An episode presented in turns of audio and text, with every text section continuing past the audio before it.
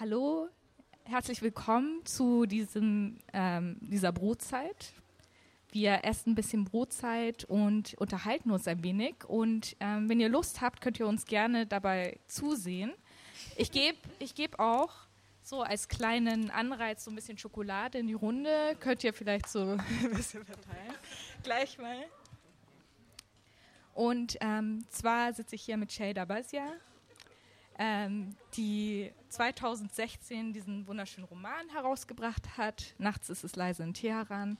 Und auch mit Cookie, die jetzt im zweiten Semester Kreatives Schreiben und Kulturjournalismus hier studiert an der Universität Hildesheim. Und ich selber studiere jetzt auch im zweiten Semester, und zwar literarisches Schreiben und Lektorieren.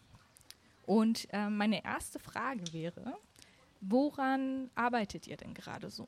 Oder was macht ihr gerade so? Also spontan würde ich jetzt mal sagen, ich mache gar nichts.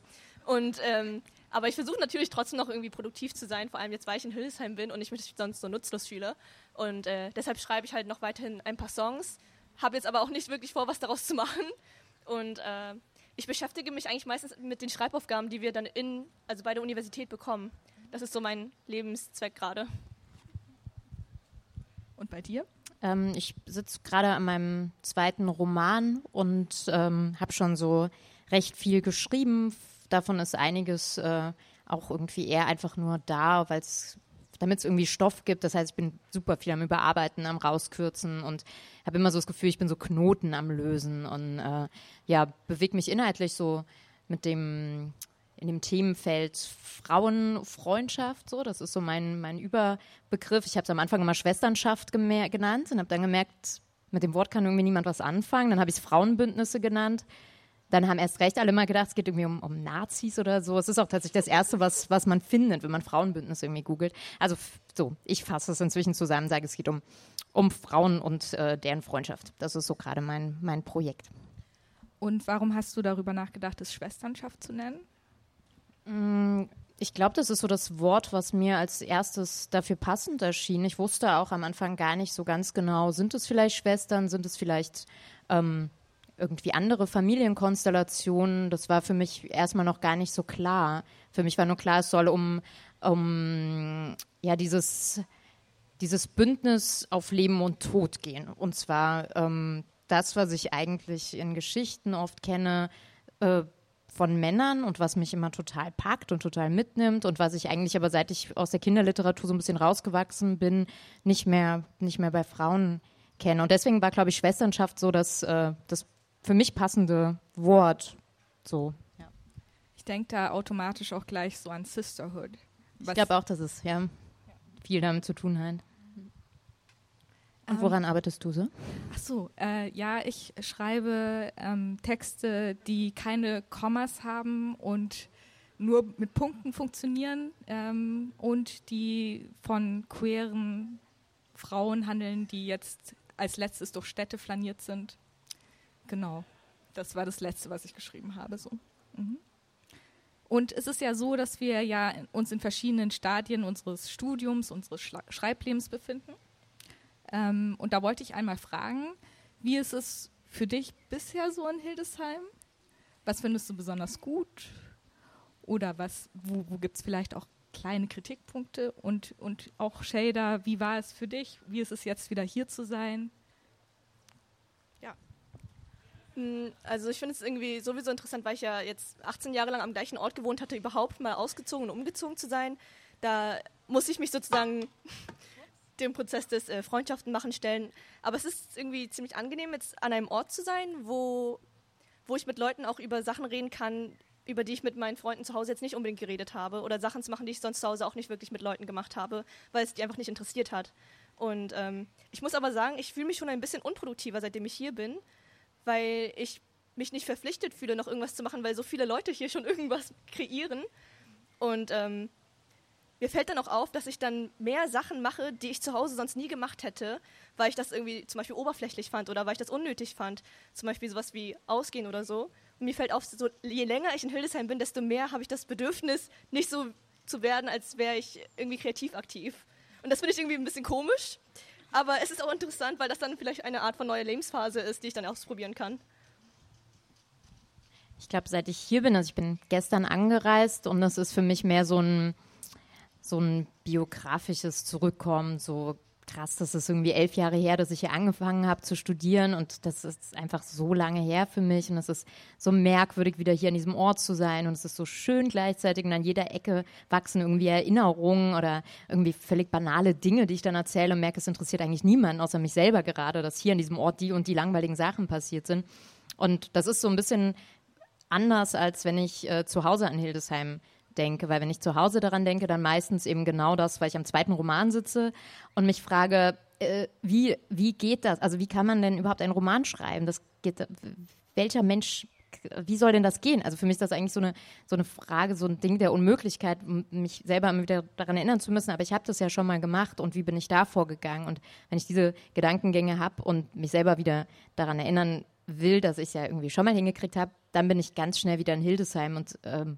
in meiner alten Wohnung und irgendwie, ich weiß einfach noch ganz genau, welche Stellen ich wo geschrieben habe in dieser Stadt und die habe ich irgendwie schon so oft auf Lesungen vorgelesen, ohne an Hildesheim zu denken und jetzt, wo mein Schreibprozess wieder aktiviert ist, ist auch so das Erinnerungsfeld Hildesheim als Schreibort wieder aktiviert.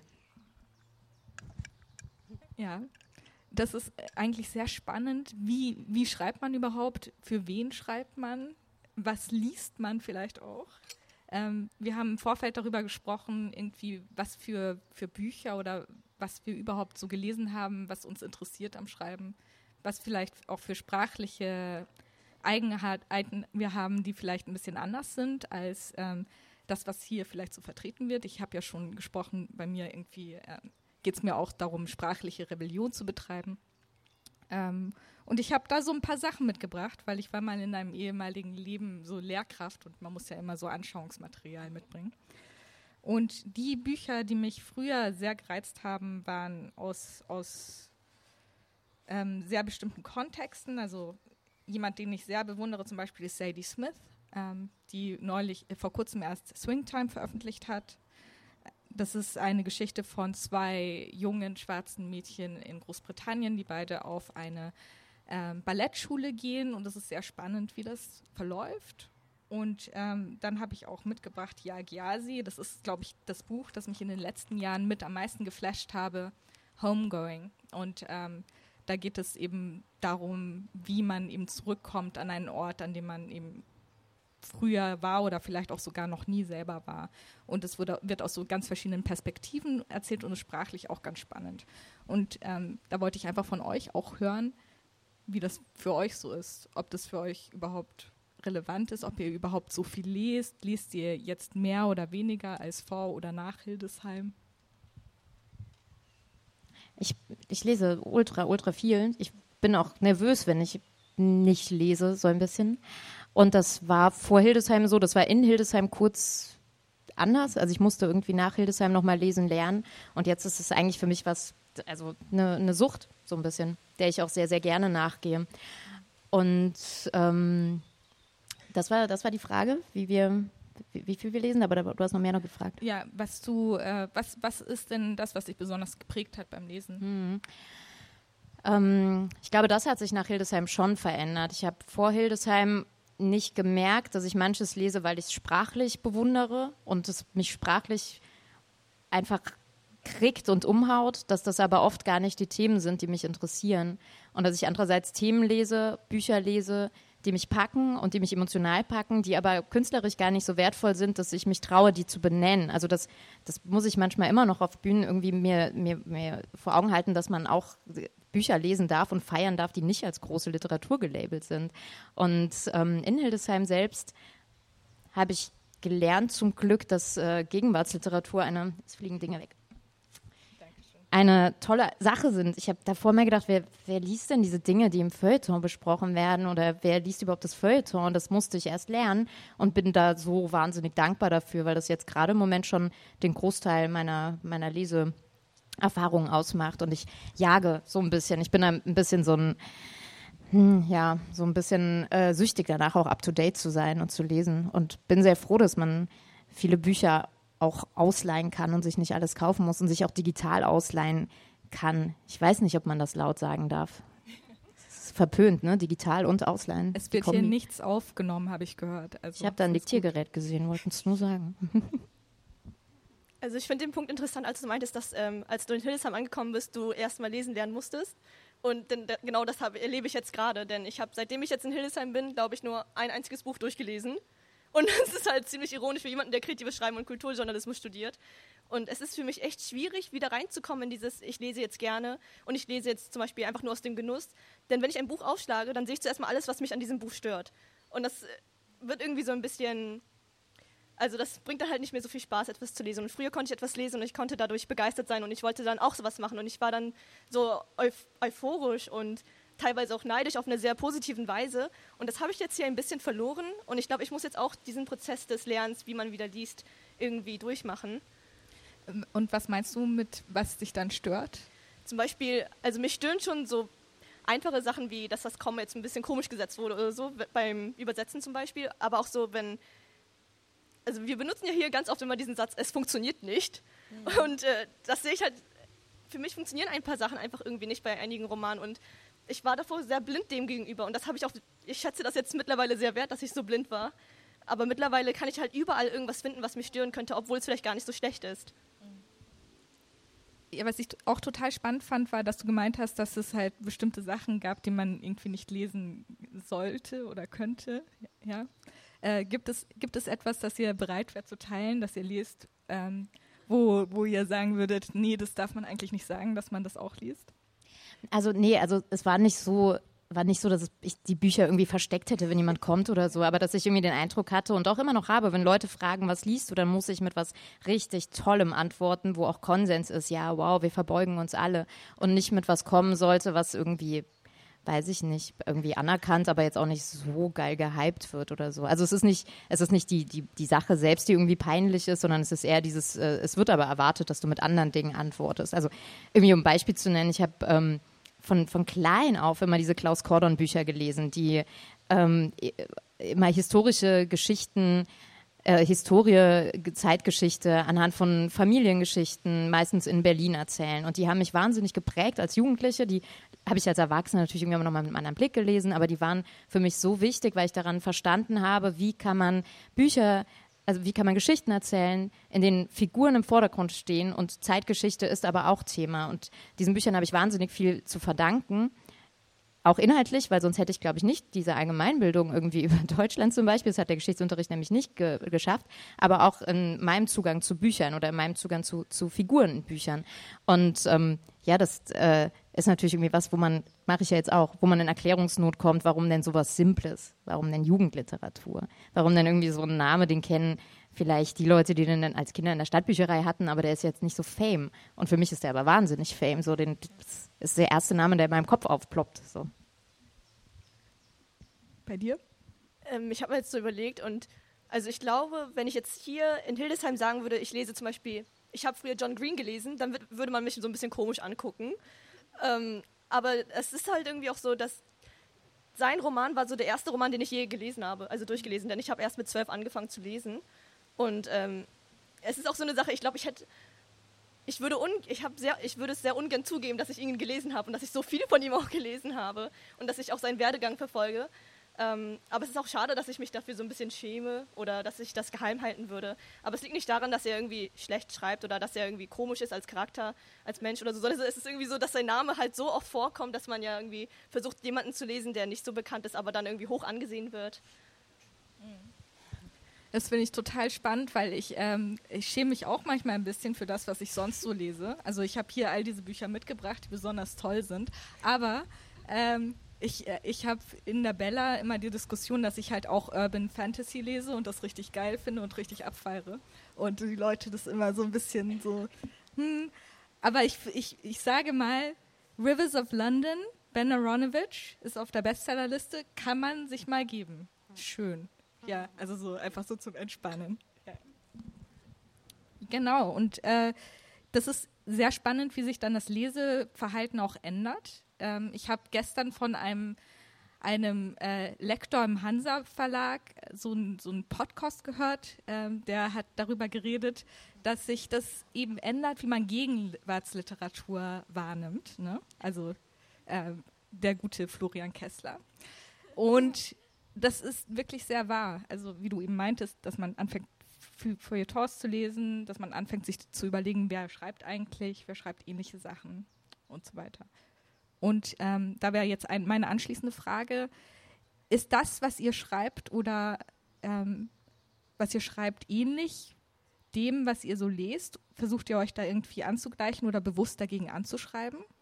Und zweite Frage dazu, gibt es Sachen, die ihr mehr sehen wollt? In der deutschen Gegenwartsliteratur im Speziellen. Also ich glaube, ich würde die erste Frage gerne äh, beantworten. Dass, ähm, also ich glaube, dass was ich mir beim Schreiben vor Augen halte, ist, welche Leseerfahrungen hatte ich, die mich umgehauen haben. So, was waren wirklich gute Stunden, die ich mit einem Buch verbracht habe und ähm, was hatten die, das mich so gepackt hat. Und das ist so das, was ich beim Schreiben auch machen möchte. Und das sind dann Bücher, die haben nichts mit meinem Arbeiten zu tun, also weder sprachlich noch inhaltlich, aber die, die haben so diese, diese Zauberei, diese Welt, die gezaubert wird, auf eine Art gemacht, die ich gerne auch machen würde. Ich glaube, das ist mehr so ein, so ein bisschen, oh, ein bisschen esoterisch ist es ja auch alles, also so ein bisschen so eine emotionale Ebene, auf der das dann passiert und auf der ich mir Vorbilder suche. Aber wenn ich die benennen würde, würde das gar keinen Sinn machen, weil es einfach komplett andere, andere Formen vom Schreiben sind oder ja, Formen von Büchern sind. Ja, ich würde auch sagen, so zu der ersten Frage, also ich habe nicht das Gefühl, dass ich so schreibe wie jemanden, den ich gerade lese, auch nicht bei Songs, aber ähm, es gibt natürlich so ein paar Sachen, die würde ich gerne jetzt in der deutschen Literat- Gegenwartsliteratur lesen wollen. Zum Beispiel, ich würde mal voll gerne einen Roman haben, der so geschrieben ist wie ein Bilderbuchsong oder der so geschrieben ist wie ein Jonathan Safran Foer Roman, weil sowas habe ich noch nie, noch nie irgendwie in der deutschen Sprache gelesen. Und es ist auch schwierig, weil die Sprache natürlich auch anders funktioniert als die englische Sprache, aber es wäre ziemlich interessant, wenn das mal jemand machen würde. Da sind eben so Begriffe wie äh, Schwesternschaft sehr spannend, weil eben Sisterhood im englischsprachigen Bereich so einen ganz anderen Hintergrund hat, den man ins Deutsche so schwer übertragen kann. Ja, das ist äh, auf jeden Fall eine sehr interessante Angelegenheit, die man sich noch weiter anschauen könnte.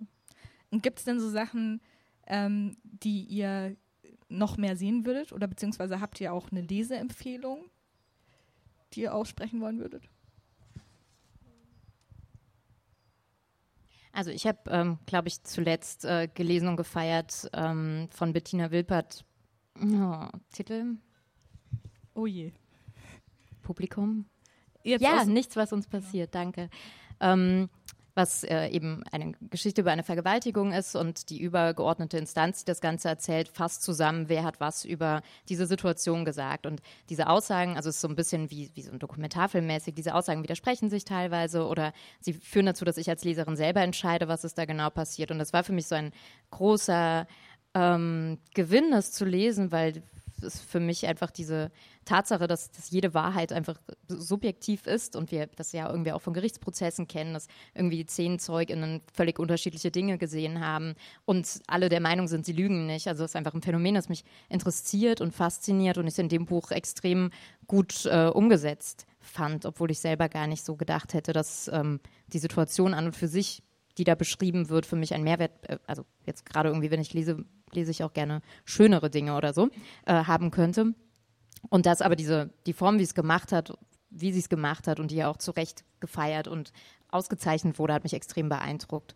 Und ich glaube, da klar könnte ich jetzt irgendwie Themen nennen, die ich mir in der Literatur mehr wünsche und irgendwie all diese Punkte, von denen wir wissen, die sind irgendwie eh immer nicht so präsent, wie sie sein könnten oder Gruppen, die immer in einer Form minorisiert werden, die natürlich auch in der Literatur nicht so vertreten sind, wie sie es sein sollten. Aber ich finde, man kann auch irgendwie sich wünschen, wie dass, dass solche Zustände auch mehr, mehr verhandelt werden in Literatur. Und da habe ich gemerkt, das ist cool gemacht. Ich will auch gerne mit dem dünnen Eis arbeiten zwischen Wahrheit und Lüge und alle meinen es aber gut. Ja, das ist auf jeden Fall ein Buch, das ich dringend noch lesen muss. Ist mir gerade eingefallen. Ähm, ja, das ist eine sehr spannende Angelegenheit zu schauen, wer überhaupt vertreten wird in der Literatur. Und äh, eine Sache, die wir auch schon angesprochen haben, ist, wie sieht es denn ähm, so ein bisschen sprachlich aus? Wie sieht es denn aus mit dem eigenen, hat sich die Sprache verändert, die eigene Sprache durch das, was ihr gelesen habt? Würdet ihr das so sagen? Meinst du die Sprechsprache oder die Schreibsprache? Die Schreibsprache in erster Linie, aber wenn die Sprechsprache sich wesentlich verändert hat, dann gerne auch das. Also ich habe das Gefühl, meine Schreibsprache hat sich verändert durch das, was ich gelesen habe, aber ich könnte jetzt nicht genau verfolgen, wie, weil das wahrscheinlich sehr unbewusst passiert ist und ich das auch selber gar nicht mitkriege, denn sonst würde ich ja vielleicht darauf achten, das noch irgendwie anders zu lenken. Ich glaube, das kommt irgendwie so natürlich, weil man dann halt eine andere Sprache so irgendwie adaptiert, indem man das liest und das Gefühl hat, man ist irgendwie selber diese Stimme, die das gerade äh, zum Beispiel der Ich-Erzähler ist oder so, und äh, dann nimmt man auch ein bisschen auf und das ist mir dann irgendwie im Nachhinein aufgefallen, aber nicht während des Prozesses. Ich habe das Gefühl eigentlich nicht. Ich habe es eigentlich schon relativ deutlich erlebt bei Özlem Özgül Dündar. Als ich Ich brenne gelesen habe, habe ich gesagt, oh, so, so ungefähr möchte ich irgendwie auch schreiben. Und wusste gar nicht, dass ich das gedacht habe, bis ich das nächste Mal geschrieben habe. Dann ist das so reingeflossen. Das fand ich relativ spannend. Aber das ist äh, ein gutes Beispiel für das, was ich eben versucht habe zu erklären. Das ist nämlich der Punkt, an dem, also der Text, der mich wahnsinnig beeindruckt hat und sehr, sehr berührt hat, Um, und bei dem ich nicht hinterher gedacht habe, oder du hast es ja auch nicht gedacht, aber jetzt bezogen auf mich, bei dem ich nicht gedacht habe, ich mache das sprachlich jetzt auch so oder ich mache das thematisch auch so, aber bei dem ich gemerkt habe, das, was mit mir passiert, wenn ich das lese, das will ich auch bei den Sachen, die ich schreibe. Ja, auf jeden Fall. Also wenn ihr das noch nicht gelesen haben solltet, sehr empfehlenswert. Ähm, Ich brenne, Özlem Özgül Dündar. Ich muss mir jetzt mal ein Brot abschneiden, denke ich, weil sonst kommen wir hier überhaupt nicht mehr weiter zum Brotzeit machen. Ich kann die Oliven auch empfehlen, das geht schnell, sind schnell im Mund. Ja, aber ich habe ich hab festgestellt, ich habe welche mit Kernen genommen. Das ja, aber so die, die grünen nicht, nur die schwarzen. Ah, okay. Ähm, Leseempfehlung, darf ich einmal weiterreden? Ja, vielleicht, klar. Weil ich ähm, jetzt gerade wegen des Textes Ich brenne, in dem es ja auch darum geht, dass ähm, ein rassistischer Brandanschlag äh, passiert, bei den Menschen ums Leben kommen und in dem eben auch Mütter verhandelt werden und so weiter. Das äh, war meine andere extreme Leseerfahrung in letzter Zeit, war nicht literarischer Natur, sondern das waren diese N S U-Protokolle, die ähm, eben jeden Tag aus diesem riesen N S U-Prozess mit, also es haben JournalistInnen mitgeschrieben, sie haben so jedes Wort mitgeschrieben und man kann sich einfach diesen ganzen Prozess durchlesen und es ist so wahnsinnig schmerzhaft, das zu tun und es ist so, man, man greift sich so oft an den Kopf, es sind so viele Nazis da vor Gericht, die alle sagen, dass sie sich an nichts erinnern, die sich in Lügen verstricken und so weiter, also das ist ähm, eine Leseerfahrung ähnlich schmerzhaft wie Ich brenne, es ist keine, wie gesagt, also es ist äh, als Buch herausgegeben, es ist eben aber keine fiktionalisierte Literatur, aber für mich eine Leseerfahrung, die ich diese ich weiß nicht, viertausend Seiten, die ich nicht aus der Hand legen konnte. Das kann ich empfehlen für alle, die es sich mal so richtig dreckig geben wollen. Das ist auch ein sehr spannender Punkt, weil ich überlege mir, wie ist das eigentlich, wenn man, wenn man solche Sachen liest, die einen so sehr stark emotional mitne- äh, mitnehmen. Nimmt man da was für sich daraus weg? Also kann man da was mitnehmen für sich persönlich, für das eigene Schreiben? Im besten Fall ja schon. Manchmal geht es mir aber auch so, dass ich total überwältigt bin von dem Text und, und, und dann stocke und gar nicht mehr weiterkomme, weil es zu viel wird. Geht euch das auch manchmal so? Also ehrlich gesagt hatte ich das inhaltlich noch nie erlebt, dass ich so überwältigt war, weil ich halt immer wusste, also meistens war es ja auch Fiktion, was ich gelesen habe und deshalb konnte ich mich das, davon auch sehr gut distanzieren und ich werde dann halt eher so von Songs oder von Filmen gecatcht als von äh, Literatur. Deshalb weiß ich gerade nicht so genau, wie sich das anfühlt. Ich glaube, ja, also ich, äh, oh, ich habe einfach schon so viel, viel, viel geweint beim Lesen. Das waren, glaube ich, die Momente, in denen für mich das Schreiben am weitesten weg war. Also ich habe das, für mich, also du hast jetzt gesagt, du hast dann gestockt. Ich weiß, weiß nicht, ob das vielleicht ähnlich ist, aber in, das sind, glaube ich, wirklich die Leseerfahrungen, in denen man so tief drinnen in dem Text von jemand anderem ist, dass man gar nicht an seinen eigenen Text mehr denken möchte oder an sein eigenes Schreiben. Das kenne ich doch. Ich hatte es äh, das letzte Mal tatsächlich, weil du meinst, filmische Erfahrungen mit diesem, ähm, dieser Dokumentation, die jetzt rauskommt über die Central Park Five, ähm, When They See Us. Äh, also das ist, ah, es gibt noch zwei Minuten. Es ist eine sehr empfehlenswerte Dokumentation, ähm, die aber, glaube ich, sehr schmerzhaft auch ist. Es geht um diese Geschichte neunzehnhundertneunundachtzig, wo die fünf jungen, äh, jugendlichen Schwarzen verhaftet wurden für ein Gewaltverbrechen, das sie nicht begangen ha- haben und dann fünfzehn Jahre deswegen im Gefängnis waren. Und ähm, ja, das ist nicht so ein guter Punkt, um dieses Gespräch zu beenden, das ja eigentlich doch nicht so negativ war. Allerdings ist es auf jeden Fall etwas, was ich sehr dringend empfehlen würde. Äh, und wir machen jetzt hier noch ein bisschen Brotzeit Wenn ihr wollt, kommt auch. Wir haben ein bisschen was da. Ähm, Schokolade ist irgendwo da hinten. Und vielen Dank fürs Zuhören.